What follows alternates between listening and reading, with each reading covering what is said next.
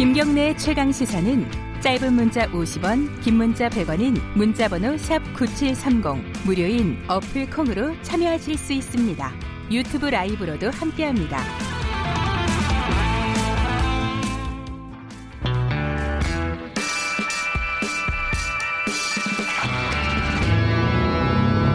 더 이상 웨이팅은 없다. 박대기의 고속 경제.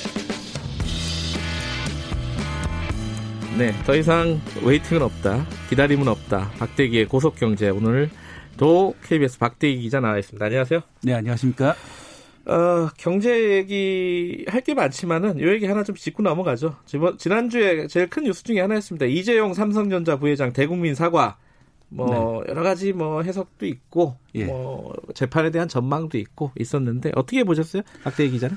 네, 일단 자녀에게 물려주지 않겠다라는 말이 화제가 됐었잖아요. 그게 제일 큰 뉴스였죠. 예. 예.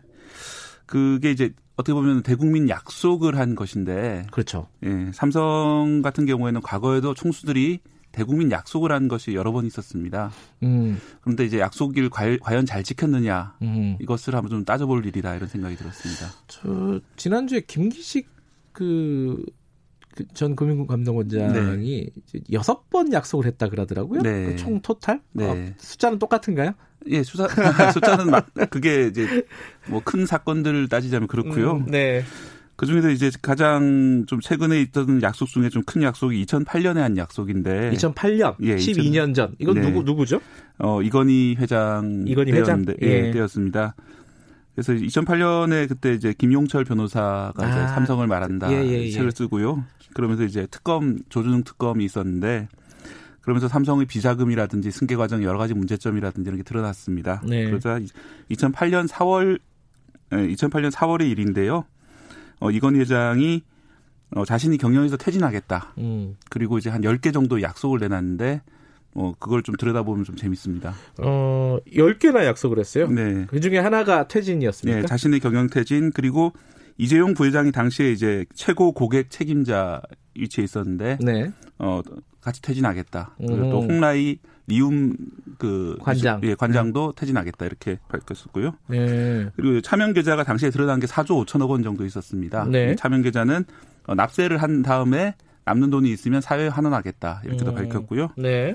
그리고 전략 기획실이라는 게 있었습니다. 그것도 네. 없애겠다 이렇게 밝혔었습니다. 총 10개 정도 약속을 했었습니다. 어, 뭐 약속들은 굉장히 화려했네요. 네. 일단 뭐 자기랑 부인이랑 아들 다 퇴진하겠다. 네. 거기에 어, 계좌 문제는 어, 세금 다 내고 남는 게 있으면 그것도 환원하겠다. 네. 어. 4조 5천억이 당시로는 4조 5천억 원이지만 지금은 이제 어, 주가 상승해가지고 10조 원 이상 되는 아주 막대한 아, 그런 금액입니다. 자, 이, 이, 중에 뭐, 무엇을 지켰고 무엇을 지키지 않았는지 한번 볼까요? 어, 어떤 게, 지켜진 게 뭐예요? 네, 지켜진 거는 제가 말씀드리지 않았던 좀 사소한 그런 약속들. 아, 지금까지 얘기한 건 다안 지킨 거고? 지켰고요. 예. 그 외에 제가 말씀드린 거는 안타깝게도 다 못 지켰다고 봐야 됩니다. 왜냐면은 이제 본인부터가 예. 경영 퇴진하셨다가 2년이 안 되는 23개월 뒤에 어, 음. 2010년 3월에 다시 복, 귀를 하십니다 회장으로. 그래요. 네. 그리고 음. 이재용 부회장 같은 경우는 1년 정도 뒤에 복귀를 하고요. 네. 그리고 홍라이 관장도 3년 정도 뒤에 관장으로 복귀를 합니다. 음. 그외 이제 차명 계좌 이거 뭐 납세를 다 하고 사유하느냐 물어봤지만 얼마 전에 다시 물어봤습니다. 제가 그런데 어 그래요? 누가 아직 누구한테 물어봤어요? 삼성 아 삼성 네. 전자 쪽에 네, 네. 물어봤더니 아직도 그 내역은 잘 모르겠다. 아. 이제 뭐 그룹 그 미래전략실 해체돼가지고 자기는 잘 모른다 이렇게 얘기를 음, 했고요. 음, 네. 그 전략기획실은 해체를 했지만 비슷한 이름의 미래전략실이 2년 뒤에 또 생겼고요. 결국은 이 중요한 약속들을 안 지킨 셈이죠. 그 뒤에 미래전략실도 없어지기는 했는데 네. 또 사업지원 TF 뭐 이런 식으로 또 바뀌었죠 이름이. 네, 지금 사업지원 TF식으로 있고요. 네. 그 외에도 이제 뭐 삼성전자 홍보실에서 이제 청소 관련된 업무도 보고 있습니다. 아, 아니 그뭐 하나도 안 지킨 거네요. 사실 아까 말씀 말 안 한 사소한 것들은 몇 개 있다고 하지만 네. 제일 중요한 것들은 하나도 안 지켰네요. 이게 뭐 안 지킬 때마다 뭐 이유를 얘기를 했나요? 뭐 어쩔 수 없이 안 지킨 이유가 있다 뭐 이런 게? 이게 좀 저도 이제 과거를 좀 찾아보니까 예. 2008년 4월에 퇴진할 때는 이제 거창하게 행사도 했었습니다. 기자회견도 하고 그렇겠죠. 예, 했었는데 예. 어, 복귀할 때는 조용히 복귀를 했습니다. 별다른 이유를 내놓진 않았는데 예. 당시에 이제 기자들이 취재한 내용을 보니까 예. 도요타 쇼크 때문에 복귀했다 이렇게 얘기를 했더라고요. 삼성에서. 오, 음. 어, 기억하실 분 많, 계실 텐데 2009년 경에 네. 그 도요타 자동차가 미국에서 급발진 사고 이런 거 일으켰다고 해서 상당히 좀 화제가 됐고 예. 도요타 사장이 미국 청문회까지 출석해가지고 음. 이제 발언을 하고 이렇게 했었는데요. 네. 그런 걸 보면서 우리나라 삼성전자도 뭔가 문제가 있을 수도 있다 이런 생각이 들어서 위기가 위기 의식 때문에 복귀를 했다. 또 뭐 사장단에서 읍소를 해서 결국 복귀를 하게 됐다. 뭐 이런 식으로 이제 발표를 그때 아. 취재가 됐는데 아시다시피 도요타가 그래서 망했냐 하면은 지금도 세계적인 자동차 회사로 잘 나가고 있고. 네. 어, 사실은 그 도요타가 많이 간다는 게 삼성 회장이 퇴진하셨다 복귀하실 이유가 될지 저는 좀 음. 의문이 많이 들, 들더라고요. 약간 조선시대에 임금이 나이 들어가지고 나 임금 그만하겠다 보통 이렇게 하면은 네. 전국의 유생들이 몰려와서 신하들하고 막 이렇게 어, 안, 아니 되옵니다 하잖아요. 그럼 또 이렇게 있었습니까? 버티다가 아, 못 네. 이기는 척하고 또 다시 왕위를 또 이어가고 뭐 이런 건데 좀 비슷한 느낌이 있네요. 아, 네. 왕, 왕이 계승하고. 어쨌든, 어, 나갈 때는 화려한 기자회견을 통해서 나갔지만은 들어올 때는 좀 스리슬쩍 네. 어, 들어오게 됐다. 이재용 부회장은 언제 복귀를 했어요? 이재용 부회장은 그 아까 2008년 퇴진한 다음에 예. 1년 뒤에 어, 최고 고객 책임자는 아니지만 최고 운영 책임자라는 이제 임원으로 이름만 바꿨군요. 예, 복귀를 했고요. 1년 만에. 네. 예. 그리고 이제 2008년과 2009년에는 그럼 무슨 일이 있었냐 보면은 예. 어, 이건희 회장이 은퇴한 다음에 이제 재판을 받습니다. 네. 그 재판은 어, 징역 3년, 집행유예 5년 네. 형을 받게 되고 예. 사실은 이제 감옥에 안 간 거죠. 그리고 어, 2009년 12월에는 어, 평창 올림픽 유치 를 위해서 노력하라 이런 명목으로 아. 예, 대통령 특별 사면을 받게 됩니다. 음. 그러면서 이제 그 뒤에 석 달 만에 바로 또 복귀를 하게 되는 것이죠. 음. 그래서 사실 이재용 부회장도 지금 재판 과정에 있기 때문에 네. 결국 이런 과정을 또 반복하는 게 아닌가 이런 우려가 음. 좀 많이 되고 있는 그런 상황입니다. 자, 요번에 이재용 부회장이 한 약속은 또 여러 가지가 있습니다. 아까 자녀에게 어, 경영권을 물려주지 않겠다. 네. 요게가 요게 하나 있었고 또 뭐죠? 문호조 경영이란 말이 안 나오도록 하겠다라고 예. 했는데요. 어, 그, 사실은 예. 법을 지키겠다는 뜻이죠. 왜냐하면 문호조 경영은 법을 따, 지킨다면은 할 수가 없는 음. 경영인데 우리나라 노동상권이 보장되는 국가인데요. 뭐 법을 지키겠다고 한 거고요. 자녀에게 승계하지 않겠다고 한 거는 제가 볼 때는 좀 논점을 좀 교묘하게 비틀려고 하는 게 아닌가 생각이 듭니다. 그건 무슨 뜻이에요? 어, 그 뭐 예를 들어 시민단체라든지 네. 일반 국민들이 삼성이 요구하는 것이 마치 그 그렇다면 승계를 해주지 말란 말이냐 이렇게 음. 좀 역성을 내는 것처럼 네.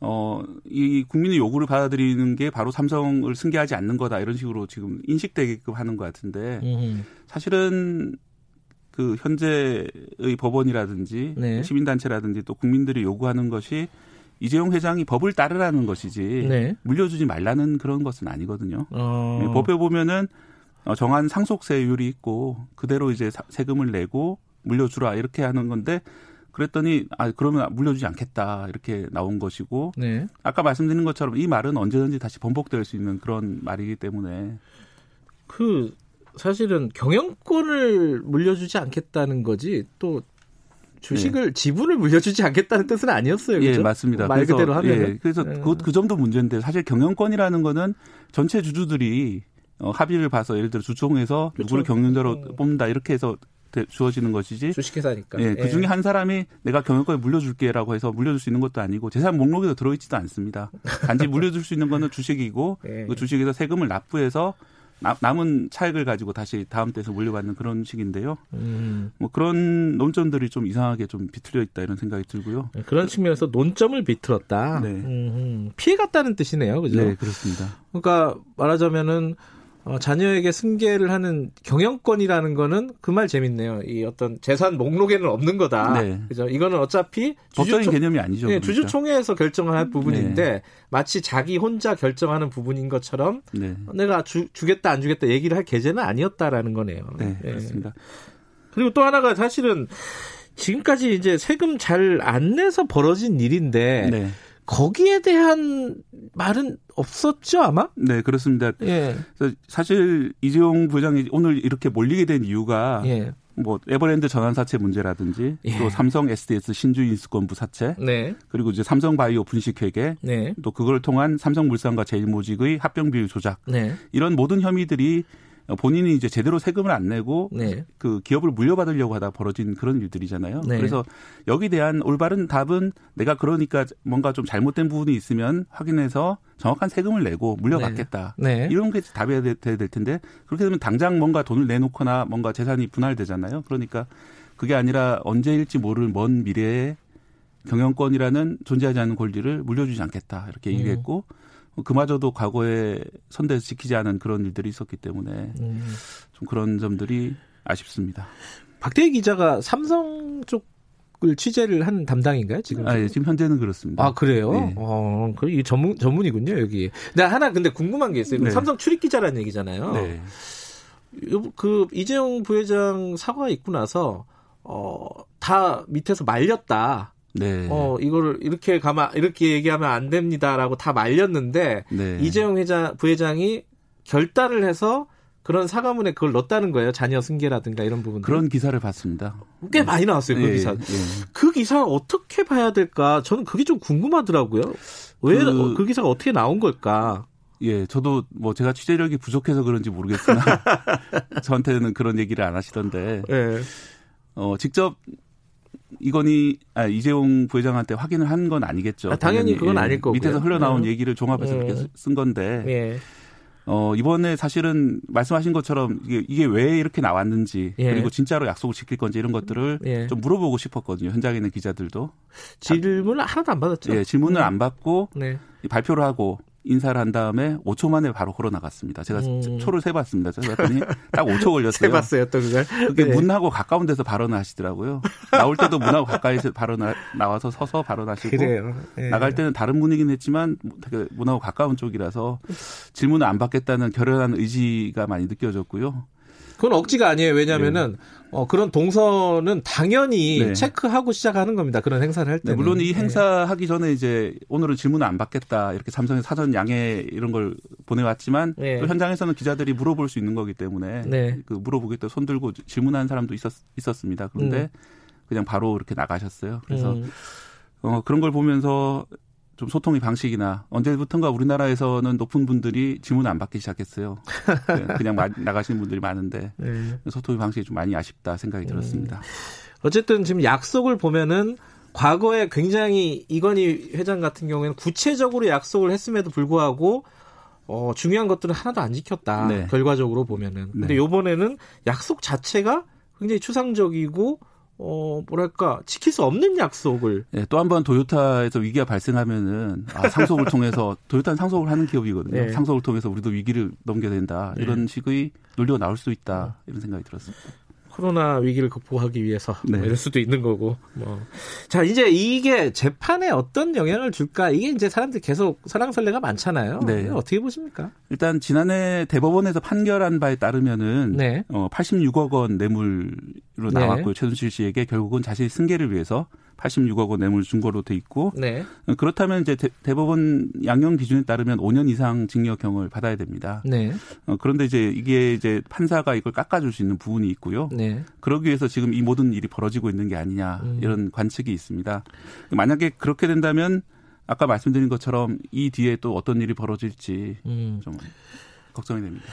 파기환송심에서 집행유예가 나오려면 5년 징역형을 주면 집행유예를 할 수가 없는 거잖아요. 네, 그렇죠? 그렇습니다. 네, 그러니까 깎아줘야 되는데 네. 어, 그게 깎아질 수 있는 근거가 될 것이냐 이거 네. 지금 이번에 사과가. 근데 이번 사과가 나온 배경을 보면은 네. 어, 지금 그 판결을 할 재판부에서 네. 그 재판장 정준영 판사께서 어, 삼성 내 뭔가 준법 감시 기구를 만들라 이렇게 네. 요청을 했고 삼성에서 그렇게 만든 게 삼법 준법 삼성 준법 감시 위원회입니다. 네. 삼성 준법 감시 위원회가 사과를 하라 요청을 네. 했고 이재용 부회장이 받아들이면서 이렇게 사과를 음. 한 거거든요.